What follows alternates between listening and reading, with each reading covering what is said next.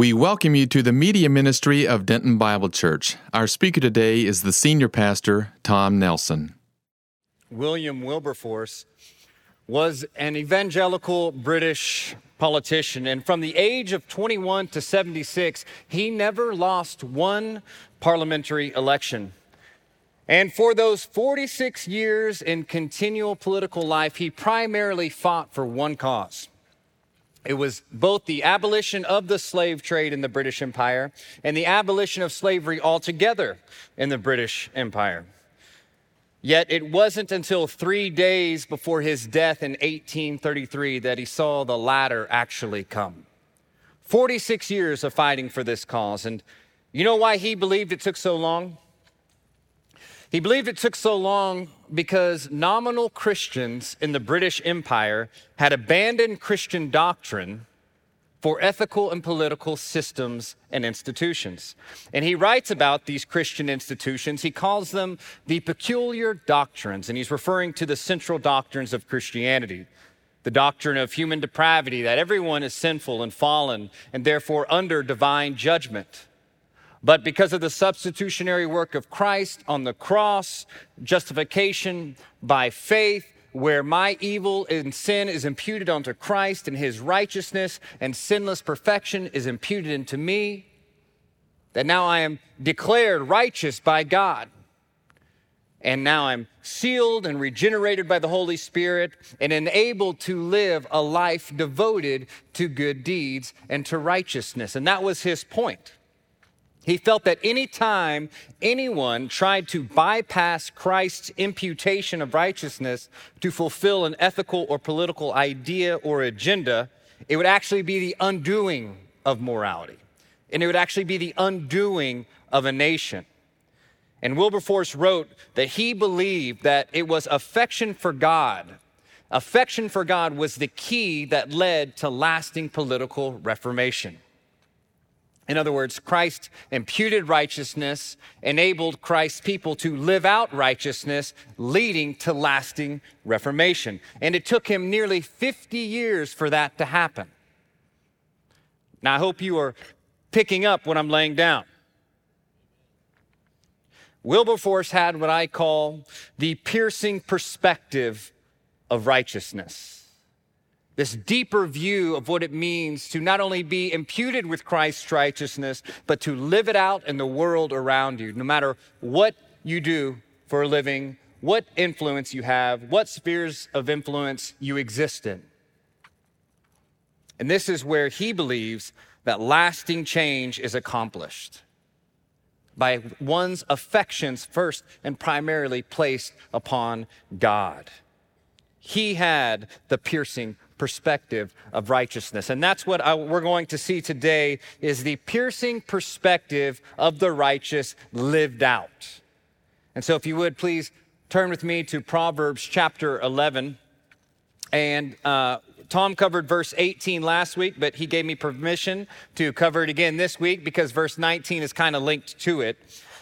And what we're going to see in verse 18 is that there are two different actions that lead to two different consequences. Verse 18, the wicked earns deceptive wages. In other words, if you think you can gain in this life by cheating and by deceit, you yourself are actually the one who is deceived. And that which you do accumulate, that which you do gain in life by falsity, is actually transitory. And it is actually unsatisfying. And so you're going to keep groping for it. And in the end, it will not last. Verse 18b, but he who sows righteousness gets a true reward. And so the image is of a farmer scattering seed of righteousness. It is the verb zarah, it means to sow. And so the question is, how is it then that we, as the people of God, imputed with Christ's righteousness, how do we scatter righteousness? And it's by living a righteous lifestyle. And so a benevolent person is viewed here like a farmer who disperses and dispenses God's righteousness by how he lives and what he does. And it's living under the rule of God and manifesting that rule of God wherever you go. That is how you scatter seeds of righteousness. I don't know if you've ever heard of a coffee shop called Zara. It's from the verb zara, and that was a seed planted by a benevolent person here in Denton Bible Church. And now it has grown into its own thing, and God has used it to do marvelous work in the community. That is how sowing seeds of righteousness occurs. And just as a farmer depends on God to mysteriously cause the increase, there is a temporal distance between sowing and reaping. That there is a time gap sometimes from living righteousness and the reward that follows. But we're told in verse 18, that's why the, war, the word reward is modified by true. He who sows righteousness gets a true reward, as opposed to the wicked earns a deceptive reward, or wage. One will last, one will not last. And so we see here that the beginning of this passage and this, these passages of scriptures, that righteousness, righteous living requires a certain perspective. You, as the church, you, as the body of Christ, who has been imputed with the righteousness of Christ, have to have a piercing perspective of righteousness that there is more going on than what meets the eye. That when you live a righteous life now, enabled by the Spirit of God who dwells in you, you may not see the reward until later, but that it's worth it. You may see it now in this life, you may see it today, you may see it tomorrow. But in the end, it is a lasting reward. It is a true reward. It is not a deceptive reward. That is part of having a perspective of righteousness. And in verse 19, we get a better glimpse of what this true reward is. Verse 19, again, we're going to see two opposite actions that lead to two opposite conclusions. He who is steadfast in righteousness will attain to life. And so righteousness does not refer distinctly to that imputation of Christ, that salvific imputation upon conversion one receives from trusting in Christ, but it's righteousness of Christ lived out under the kingship of God, under the fear of the Lord. And that reward is life now and life that goes on to eternity. Life in the book of Proverbs refers to fellowship with God. Life in Proverbs means a proper relationship with God. It is abundant life living in fellowship with God. And don't miss this, it's envisioned as starting now and going on to eternity.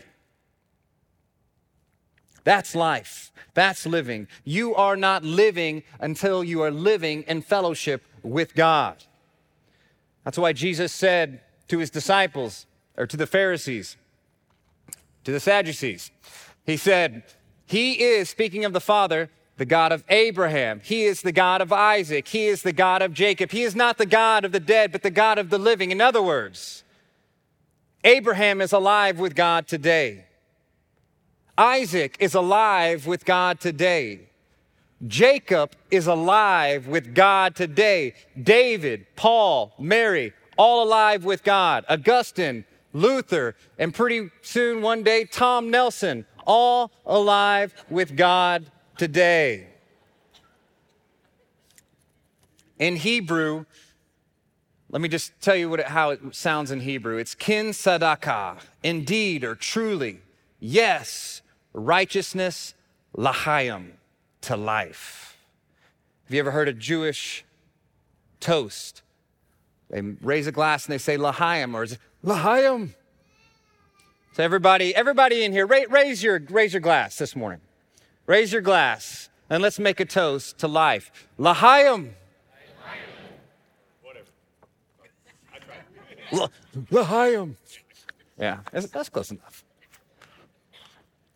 And we see also in verse 2 what kind of life it is that pleases God. And whenever I say there is a type of life that pleases God, all of your eyeballs to just brighten with, yes, how is it that I please God? I want to live in fellowship with God. I want to please Him with how I live. But we also see what kind of life God detests, a type of lifestyle that God calls an abomination. And at the same time, we should also take that very seriously. Verse 20 the perverse in heart are an abomination to the Lord. It's some of the strongest language in the Bible. Now, the Hebrew, uh, there is no word for mind in Hebrew. The word heart is the word lavav, and the heart is the center of the person's emotional, intellectual, religious, and moral character and activity. And it is to be guarded above all else. And oftentimes in the Proverbs, we are told that it is the eyes and the ears that are actually the gateway to the heart and actually shape the heart. And so, a perverse heart, the word perverse means crooked or twisted. A perverse heart is a heart set against God. It's a heart set against his people. It's a heart set against his ways, against his truth. Yet, we do know that God is truly the ultimate evaluator of the heart because he is the only one who can dish out life. He is the only one who can dish out death, as we saw in verse 19. But notice in verse 20b, the blameless, but the blameless in their walk are his delight. The heart will manifest itself in how you live. The heart that conforms itself to the heart of God. The life that conforms itself to God's way of living is his delight. He smiles upon it. And so, what we do as the people of God is we set our eyes before God's word, we set our ears before God's word, we set ourselves before divine wisdom and yield ourselves to it, and God will back it with his power to transform our lives into the image of Christ. And now we're walking with God, and now we're living with God, and now we're in fellowship with God. We are not living until we're living in fellowship with God. And there is no greater life than living in fellowship with God. It is how you were designed to be, it is how you were created to live. And nothing is more exciting, nothing is more fulfilling than walking in step with the Lord according to his truth. And so we yield ourselves to it and we say amen to that. Verse 21 begins with assuredly. In Hebrew, it's yad yelad, hand to hand. It's like the image of somebody striking hands in a deal. And it's God's way of saying, You have my word on this. You have my word, church, on what comes next.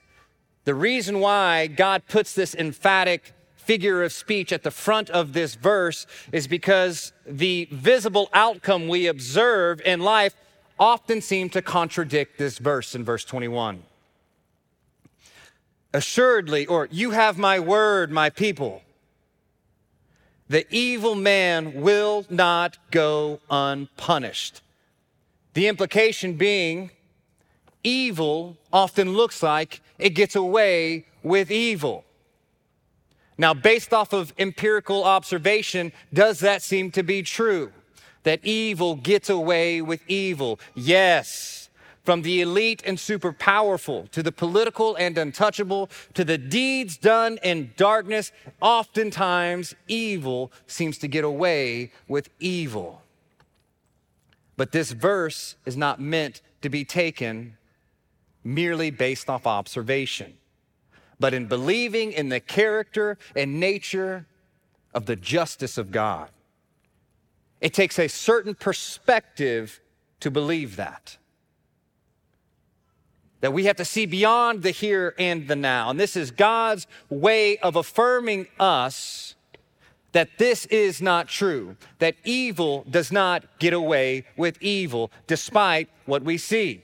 And it's meant to be an encouragement for you and I and to motivate us to live a particular lifestyle.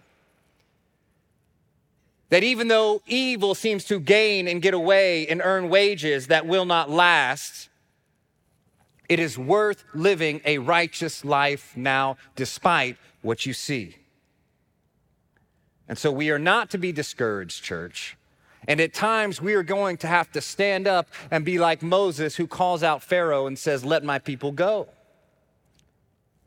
This evil will not go unpunished.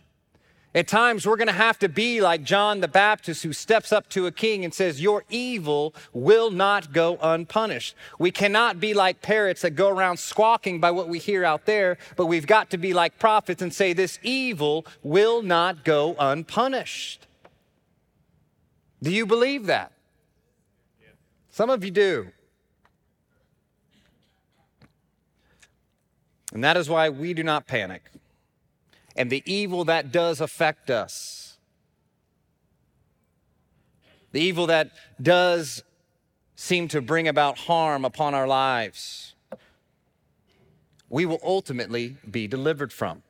Verse 21b, the descendants or the sons of the righteous will be delivered. These descendants, this is a class of people who fear the Lord and who are in right relationship with God who, seem, who seek to live out and set their affections on God, who seek to live a righteous life by the imputation and divine enablement God provides.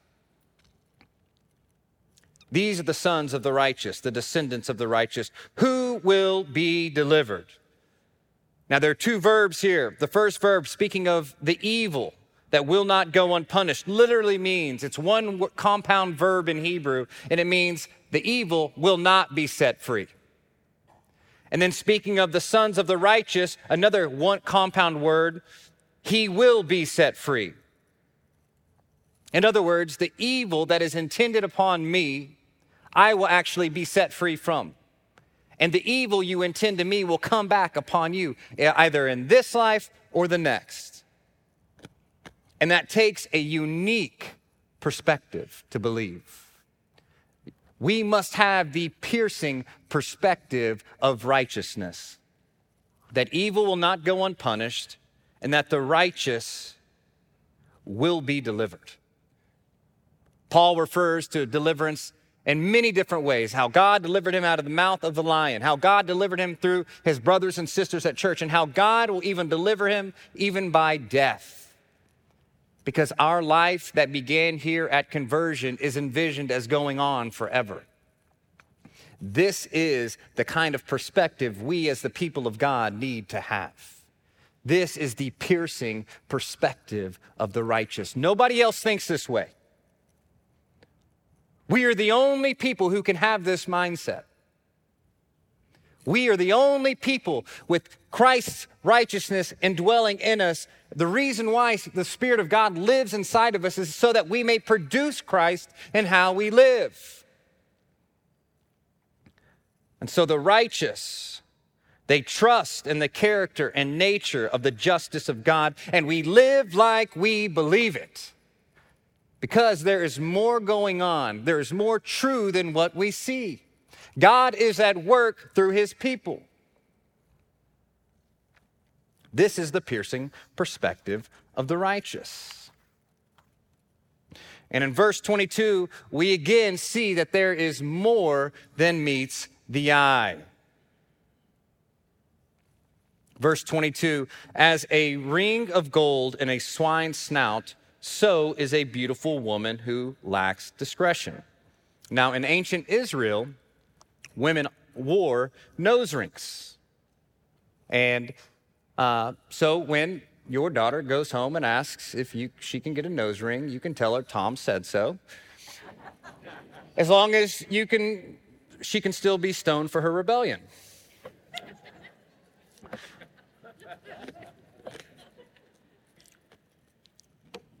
Another thing to mention about this verse is that it is not denigrating outward beauty.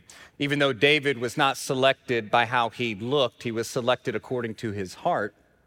He was a man after God's own heart, which means that he never turned to idols like all like many other kings did. That's what it means to be a man after God's own heart.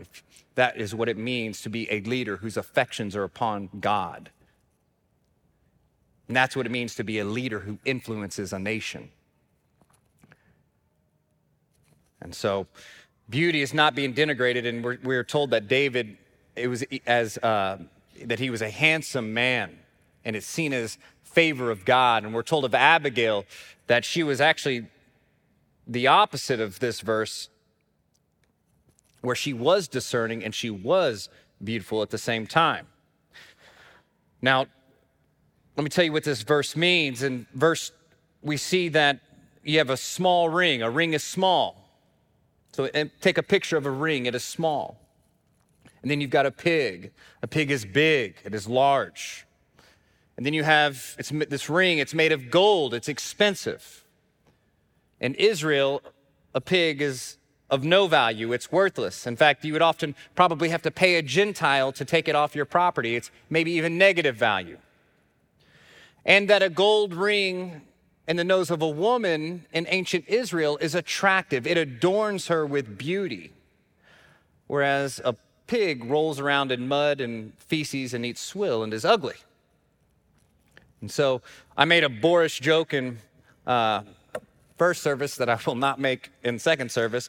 So let me just tell you what this means.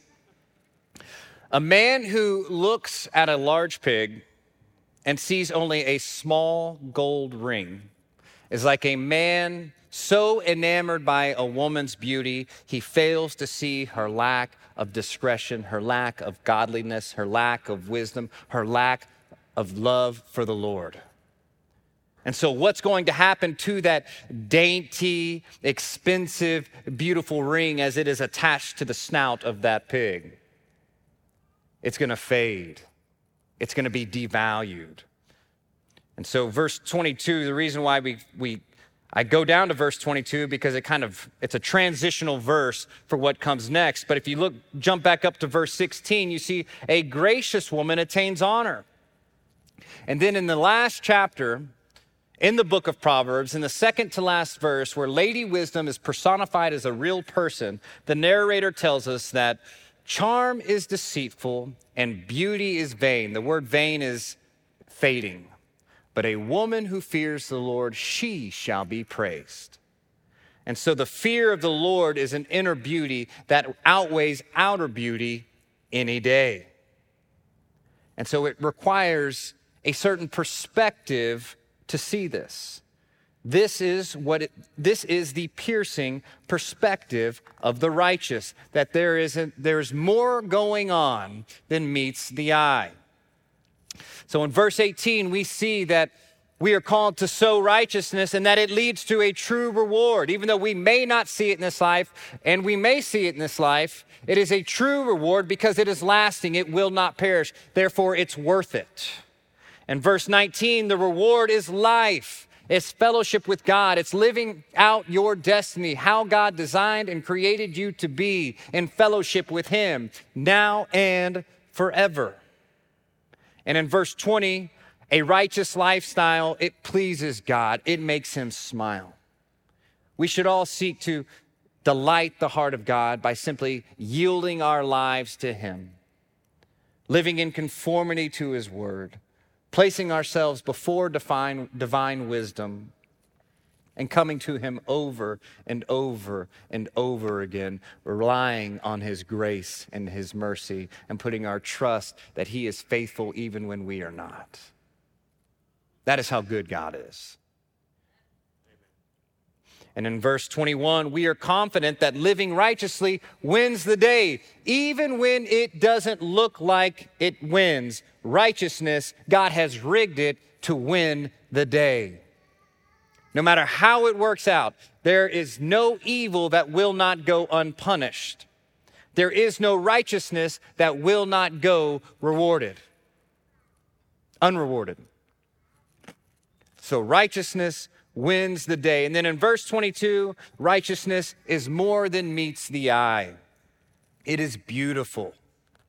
And this is the piercing perspective of the righteous. Is that you? Is that how you view life? Does your affection for God dictate how you relate to the world around you? Are you so lit on fire by God that it becomes contagious? Well, we live in a day not too dissimilar from William Wilberforce. Thanks be to God, we are where we're at. But we now live in an age not of free states and slave states, but we now live in an age of life states and death states. That is where we're at now. And if Wilberforce is right, it's going to be your affection for God lived out in righteousness that will bring lasting change. And so I pray to God that you would get into positions of influence in life. I pray to God that you would get into politics, that you would put get into the courtroom, that you would study law, that you would practice it, that you would be teachers, that you would be parents who seek to live out the imputed righteousness of God. Because it is affections set on God that bring lasting reformation, not the other way around. And so may we be people so turn toward God that we cause the change around us simply by trusting and living out the righteousness of God. That is the piercing perspective of righteousness. Set your affections on God, no matter what you do, no matter what arena of influence you're in, no matter where you're at in life Set your affections on God and those peculiar doctrines, the truth of God's word. Christ's imputed righteousness must precede everything else. And whenever you live out the righteousness of God in your sphere of influence, then you're going to see lasting change. Because let me tell you something politicians change their mind, courts change their mind. Leaders change their mind. But the word of the Lord, word of God, never changes. It is always the same. And so I believe the same thing Christians believed 100 years ago. You believe the same thing Christians believed 200 years ago. You believe the same truth, the unchanging truth of God's word that Christians believed over a millennia ago. It doesn't change. And so, to create lasting change, we must set our heart on that which does not change. And only then will we see lasting reformation. And so I praise God for where we're at, but there's still so much more work to do. And it's going to come by setting your affection on God. And it takes a certain perspective to realize that. It is the piercing perspective of righteousness that sees that there is more going on than meets the eye. There is more truth than what we see. And evil, even when it looks like evil is winning, it is worth trusting God and living righteously, no matter what. Because in the end, it wins. Amen? Well, pray with me. Father in heaven, I thank you for your word, and I thank you that we have truth that is unchanging. I thank you that even though we were under your judgment, that Christ's righteousness has been imputed onto us, into us, and now you view us as if we lived the very life Christ lived. And now we are enabled by your Spirit to live a life of righteousness because we have been justified and declared righteous. And I pray that we would see things like Wilberforce, who left an impact greater than any of us could imagine. I pray that we would set our affections on you, Lord, and that we would not seek to bypass Christ's imputed righteousness to fulfill any sort of agenda. But we would truly believe that we cannot go wrong in living out vocally, in word and in deed, the righteousness of Christ. And so we thank you. I, we praise you. I pray that you would give us hearts that are loyal to you. I pray that we'd be quick to confess our sins and to trust that you are there to pick us up and to elevate us and to restore that wonderful fellowship we have with you through your Son. That you will never forsake us, that you'll never leave us. We were never good enough to earn you. We can never be bad enough for you to leave us. You have, we are born of God. We cannot unborn ourselves. Help us, Lord, to trust, to believe, and to live out the righteousness of Christ by the power you provide. Through your Son's name we pray. Amen.